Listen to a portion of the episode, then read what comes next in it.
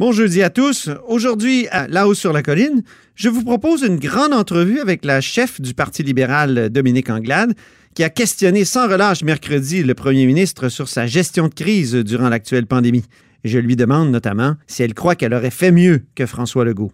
Mais d'abord, mais d'abord, le premier ministre François Legault défendait ses crédits ce jeudi matin pour les communautés anglophones. Il a eu un échange intéressant avec Gabriel Nadeau-Dubois de Québec solidaire qui est au bout du fil. Bonjour. Bonjour. L'anxiété des anglophones par rapport à la COVID est plus élevée euh, que celle des francophones. Vous êtes revenu sur cette question-là. Euh, pourquoi?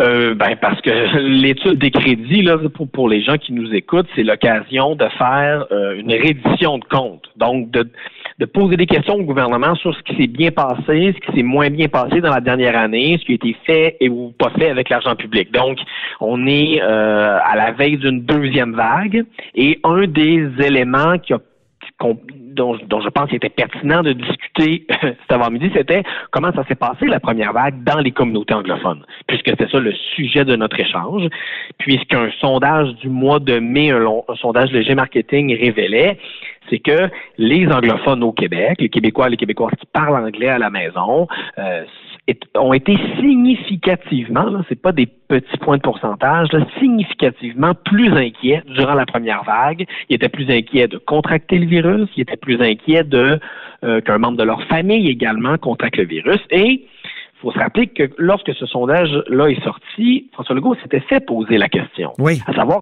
qu'est-ce qui explique, selon vous, ces statistiques-là? Puis à l'époque, il s'en était pris aux médias, en fait, à la Gazette en particulier, puis même à un journaliste en particulier. Aaron Durfeld. oui. Ah, voilà, en disant, c'est, c'est lui qui alerte le monde pour rien. Alors, ma question était très simple. C'était, ben, est-ce que vous maintenez toujours cette explication-là? Mm-hmm. Et là, il vous a répondu que Aaron Durfeld n'arrête pas d'écrire sur Twitter que le premier ministre est un menteur. Est-ce que vous êtes d'accord avec Aaron Durfeld, vous? Euh, honnêtement, j'ai pas lu tous les tweets de M. Durfeld. Euh, puis euh, ça m'intéresse pas plus qu'il faut Twitter. Donc, moi, ce qui m'intéressait surtout, c'est de, et je vais vous dire honnêtement, j'espérais que trois mois plus tard, le premier ministre ait une réponse un petit peu plus convaincante, puis un petit peu plus profonde. il a rajouté un élément intéressant, c'est qu'il dit les Anglo écoutent CNN. CNN est très critique de la gestion de la crise de Donald Trump. Et donc, d'où leur anxiété. Ils écoutent aussi les médias américains en général, euh, qui sont peut-être plus alarmistes, je ne sais pas. Et ça, c'est, est-ce que c'est pas un élément de réponse intéressant? Ben, je veux dire, moi, j'écoute, je m'intéresse beaucoup à la politique américaine, comme beaucoup de, de, de, de geeks euh, de politique. Et je me semble que le fait que Donald Trump gère ça tout croche, ça ne teinte pas mon jugement de comment François Legault gère la crise. Je veux dire, je veux bien que les anglophones au Québec écoutent sans doute plus CNN que les francophones, mais de là à dire que c'est l'explication pour des, des statistiques comme celle-là, c'est moi, moi je juge que c'est une réponse superficielle, absolument insuffisante, puis pour le dire, pour dire vraiment le fond de ma pensée, puis prendre une, comparaison que le premier ministre euh, aime lui-même prendre, moi je trouve que blâmer les médias, comme il l'a fait, c'est un peu comme une équipe de hockey qui, après une défaite, blâme les arbitres. C'est pas un, c'est pas une démonstration de leadership. Avez-vous l'impression qu'il euh, blâme CNN? Ben écoute, ce qu'il m'a dit, c'est dans le fond, il a réitéré ses critiques à l'égard de la Gazette et d'Aaron Durfell. Il a dit, puis en plus, il y a aussi CNN. moi, je pense que c'est très superficiel. C'est pas une démonstration de leadership. C'est très, très faible comme réponse. Puis moi, je m'attendais que trois mois plus tard, ils soient au moins capables de me dire, j'y ai pensé et voici ce que je vais faire pour la deuxième vague pour rassurer les communautés anglophones. Et je lui ai posé cette question-là. Qu'est-ce que vous allez faire pour la deuxième vague, là? La première est finie, mais qu'est-ce que vous allez faire pour la deuxième pour que ces gens-là soient moins inquiets? Et il m'a réitéré sa réponse que c'était mhm. la faute de CNN puis de Twitter. Je veux dire, je sais pas c'est quoi les codes d'écoute de CNN au Québec, mais ça me semble vraiment superficiel et faible comme réponse. Et vous, quelle est votre hypothèse? Vous qui êtes, vous aviez étudié en sciences sociales, non? Euh, oui. Ça serait quoi votre hypothèse? Pourquoi les, les communautés anglophones sont, sont plus inquiètes?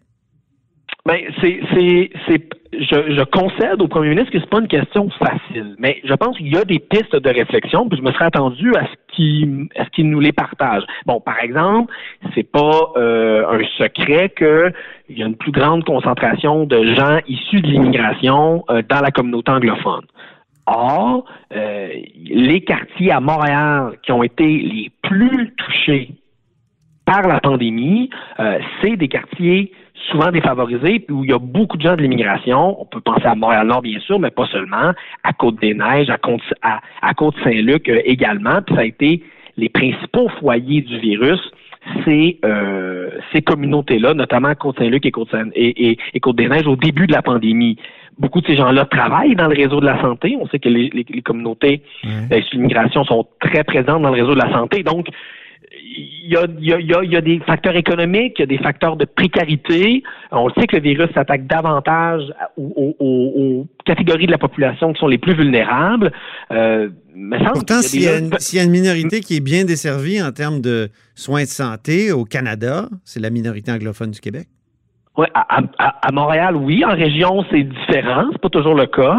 Euh, mais bref, il y a, moi, je, moi, je prétends pas avoir une théorie euh, explicative de l'ensemble du phénomène. Hein.